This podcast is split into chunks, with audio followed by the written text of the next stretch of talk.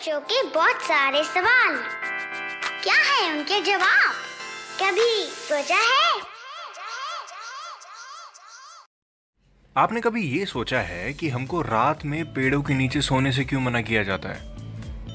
We should avoid sleeping under the tree at night, why? कभी सोचा है कि इस एपिसोड में हम इसी बात को जानेंगे, और इसको जानने के लिए आपको ये जानना बहुत ज़रूरी है कि plants carry out their respiration at night. इसका मतलब they give out carbon dioxide at night which is harmful for us. Yes, यही स्टोरी है।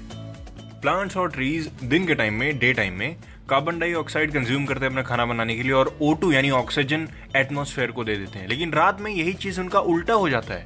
रात में वो ऑक्सीजन इनहेल करते हैं, मतलब ऑक्सीजन लेते हैं और कार्बन डाइऑक्साइड रिलीज करते हैं। सोचिए, जो चीज़ हम दिन भर करते हैं वो ये दिन और रात में डिवाइड हो हो के करते हैं। रात में हमको पेड़ों के नीचे इसलिए नहीं सोना चाहिए क्योंकि रात में जब वो कार्बन डाइऑक्साइड रिलीज करेंगे, राइट, एटमॉस्फेयर को देंगे, तो वो कार्बन डाइऑक्साइड हम इनहेल ना कर लें क्योंकि वो हमारे लिए हार्मफुल है।